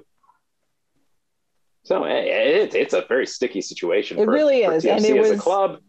Eh, eh, And you know, eh, he plays in a in one of the cities in this league who's probably a lot more progressive so uh, socially politically than you know some of the others where you know there would probably be a little more sympathy to anti-vaxing Yeah. i don't think he's going to get a lot of sympathy in toronto i don't think it's going to win a lot of fans over there's always going to be a fringe group but yeah it, it's I, I wouldn't be surprised if this is the beginning of the end of deleon in toronto I'd be looking to distance so far away from him.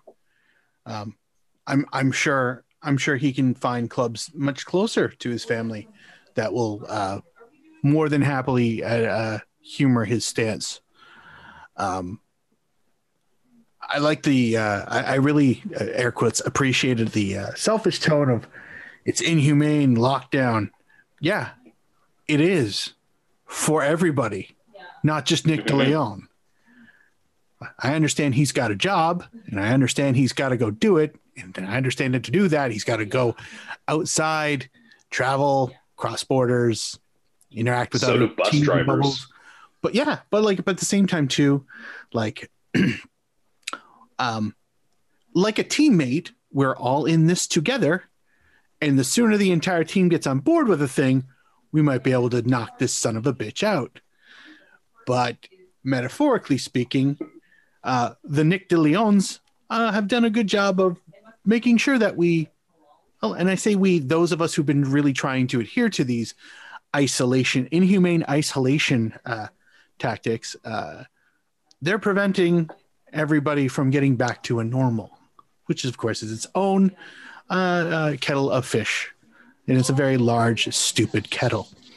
Um, so yeah, uh, I, I uh, um, something something future endeavors. Uh, it's got to be coming soon.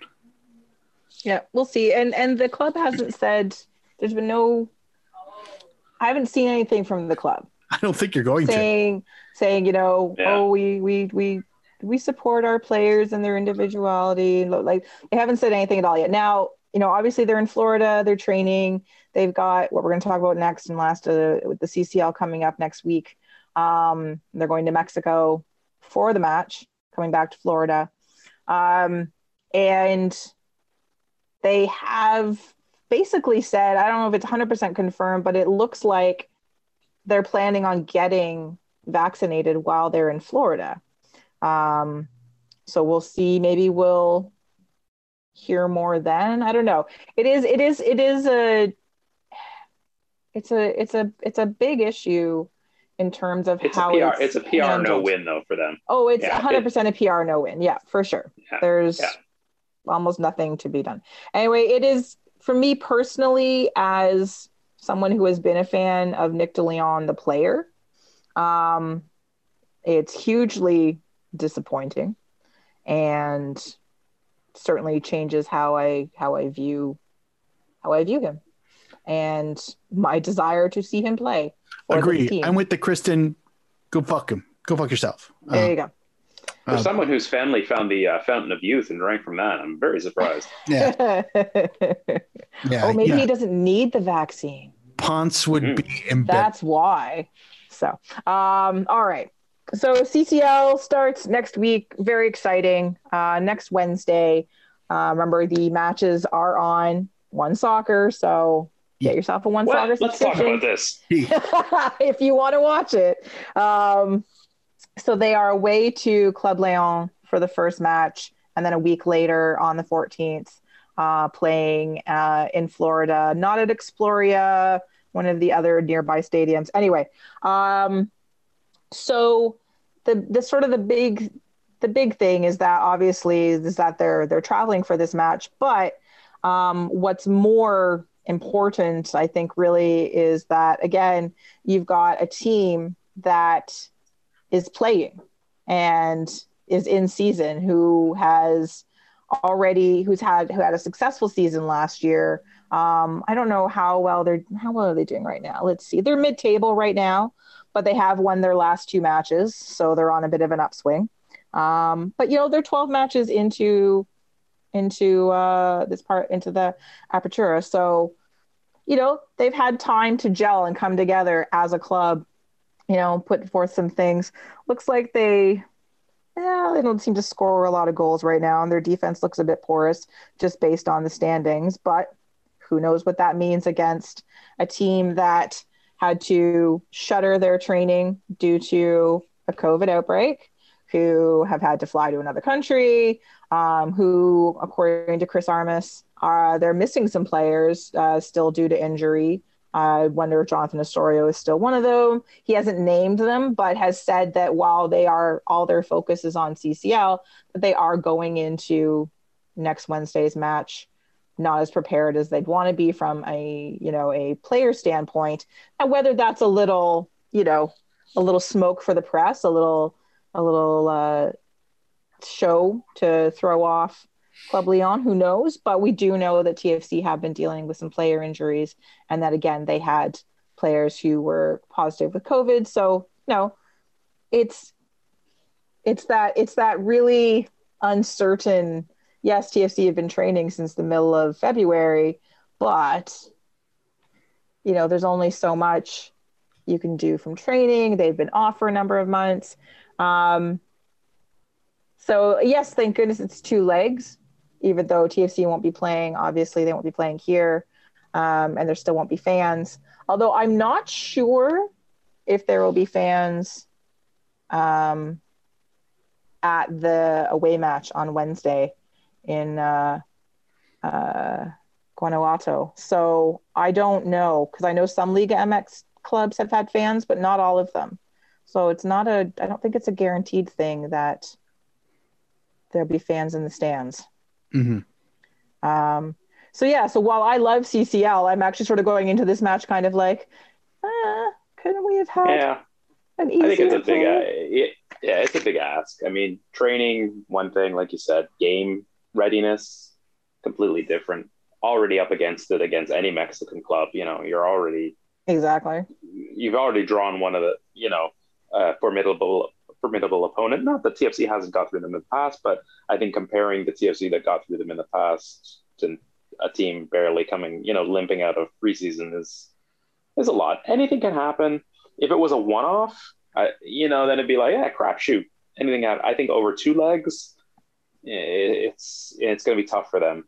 TFC may get the advantage of. Uh, being forgiven if they go out in this first round because of the circumstances of you know being preseason and this and that, where they may have uh, been scrutinized a lot uh, tougher in, in uh, normal times. Yeah. Um, I, I, I, to just to add on to what Tony said, um, the other, the other factor that, uh, I don't know if we, if, if, if people know this, uh, Leon is 6,000 feet above sea level. Um, Oh God, right? I forgot about Oh, the yeah. freaking. I forgot about Yeah. that. I forgot yeah, about the uh, the altitude. Oh, yeah, I totally the forgot about altitude that. thing. So like, uh, if, if, uh, crap shoot, but let's, let's add one loaded die and we'll see what happens. Throw it the Yeah. right way, you know, who knows? But, um, I, I, I, yeah, I don't know. I, I, I don't know exactly what Leon's situation is like at the moment. I know they've already had a COVID outbreak. At least their coach had it apparently like three months ago. But um, as far as now, I, I, I feel like they're probably at 100% or at least near as far as, you know, the scares go. I don't know about injuries. Um, also, uh, TFC will be playing their home games at uh, Osceola County Stadium, a minor league Thank baseball you. park that has been converted Nice. To Orlando's City's B. Uh, That's right. home Thank you. um, they uh, uh, they're they're they're basically playing where the Kansas City T-Bones played.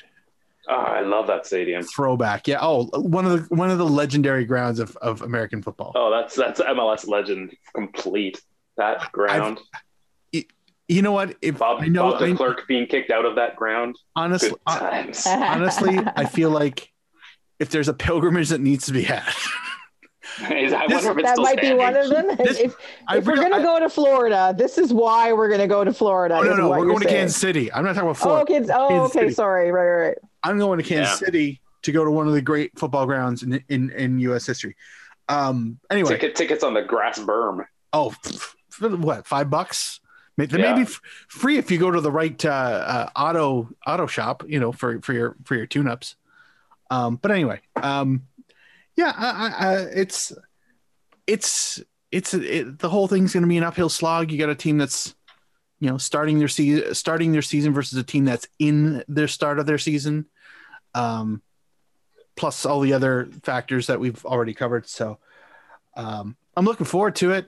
I'm looking forward to it uh, mostly just to see what uh what the new uh what the new boss uh, or sorry like not the new boss pardon me uh what this season has to offer oh yeah and and the new boss Uh, my brains are not fucking working anymore It's okay. This is a really long show. It's fine.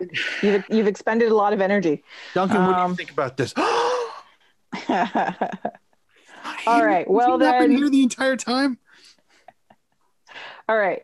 Um, let's just let's just player to watch. Tristan Borges. Um, I really am looking forward to seeing what he brings uh, after his time in, in Belgium. Uh, it'll be the first game back. So I, I, I it, it's going to be exciting. I'm going to be excited. From the other team, Mark. Um, uh, Angel Mena. Yeah, he's mine too. Yeah, I, I don't know much about him, but his stats say otherwise. Uh, yeah, his stats say, "Dear fucking gods." top top ten goal scorer, top five assist getter uh, of Liga MX. And scored in their last two matches. Oh, oh, good, good. Yeah, yeah, yeah. So he's on form. It's amazing. Oh no, yeah, that's just that's that's that's Kyle Larin type stuff, isn't it, Kristen? um, His name translates to the Angel's Minge. oh, creepy. Uh, yeah, yeah. he- Tony. Uh, Sure, him too. yeah, there we go. That And, seems uh, reasonable.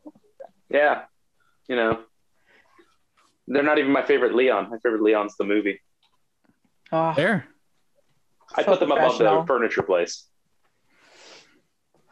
yeah, yeah.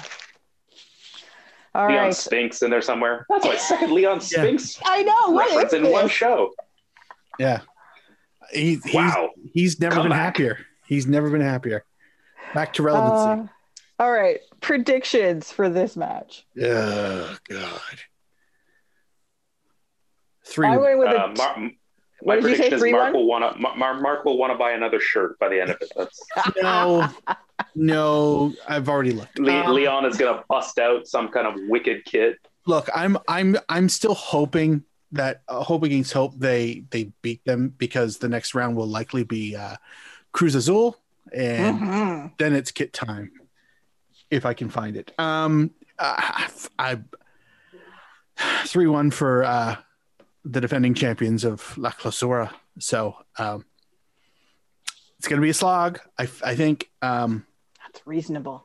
yeah, I went with 2 1 to the defending Clausura champions just because I was feeling, I don't know why I think I'm remotely optimistic and why I think that's an optimistic score, but I do. So I'm going to stick with it.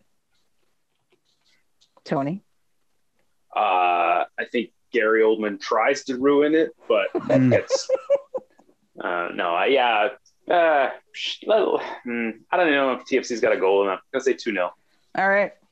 Also reasonable. Totally, totally reasonable. Okay. Well, join us next week. No, seriously, that is our show for this week. And somehow with three of us, it got even longer. Even longer. Um, join us next week when we look back at the away leg for TFC's CCL journey and preview the home leg. Uh, see what else is happening uh, in Canadian soccer uh, mostly to do probably with the women, uh, with their friendlies coming up, see if anything exciting is happening in CanPL other than uh, trip to um, uh, various museums in Madrid, even though I'm pretty sure they can't do that right now, but still. And, and then whatever else might be happening in the world of soccer. So I have been joined by two of our three usual other panelists to be found out there on the Twitters at Malarkey FC, Mr. Tony Walsh. I've broken free, and now I'm ready to float up your canal. gross. Seriously. Um, out on the tweet machine at Kid Nerd Mark with a K, not a Q, Mr. Mark Hinkley. Uh, thank you again because we did that like what two hours ago. Uh, Like thank you again that. to all of our Patreon supporters for your continuing uh, patronage. We definitely appreciate that. Uh, you can check out our Zazzle shop. I, I no pressure, Tony, on the do it for Suez. That's Oh my God, No but pressure. please. um uh what, there was something else I was going to mention, and clearly, oh, I looked into the uh, the Cayman Islands kits. So, um, okay, so the name of the company is called uh, uh, oh, what the hell is it? St- Stereos. I had the link open somewhere. Um, uh, um, um, um, where is it? Where is it? Where is it? Oh God, Skyros, Skyros. They're they're a firm. I I think they're out of Florida, and it's taken repeated, repeated uh, exchanges to get some of the most simple information, such as "Do you ship to Canada?" I've asked it three times um, and they're still like, yeah, we do ship. We just need a location. I'm like, Jesus Christ. um, I it's Canada City, Canada. Just fucking ballpark it, motherfucker. Um, uh, th- so the the kits are. Uh, I was looking up specifically the keeper kit. If you haven't seen it, it's fucking glorious. It really is. Pink and purple stripes with on the uh, left side of the kit are like encroaching from the side are three lions. So if you're you know inner England supporter likes that kind of uh, uh, symbolism, that's, that's good. Um, so the kits, uh, uh, 69 bucks US from small to extra large, 79 US sizes 2XL all the way through to 3XL. I don't know why they put the word through. It really, it's just the next fucking notch. There's no two and a half XL. Anyway, gripes aside, it takes three to five weeks to, to process because they build them custom, like on demand. So it takes some time to have them have them uh, uh, you know constructed. So they're a little pricey, but they're dope as fuck. So yeah, um, I don't know if I'm going to chase down this uh, this rabbit hole any further because it's still pricey, and I'm still sick of asking the same question about do you ship to Canada and how big is an actual like XL? Because that's have you seen have you seen a size chart, guys? Like Adidas's XL is a Macron four. Like it doesn't make sense. Anyway, um, yeah. So the make sure the- they send it to the National Igloo in Canada City. oh yes yes third third moose on the right. Oh, Dave. All right. Well, as for me, you can find me on the internet. Yes, the entire internet at KZ Knowles. I have been your host, Krista Knowles. And until next week, Canada, get used to it. Leon Spinks for the win.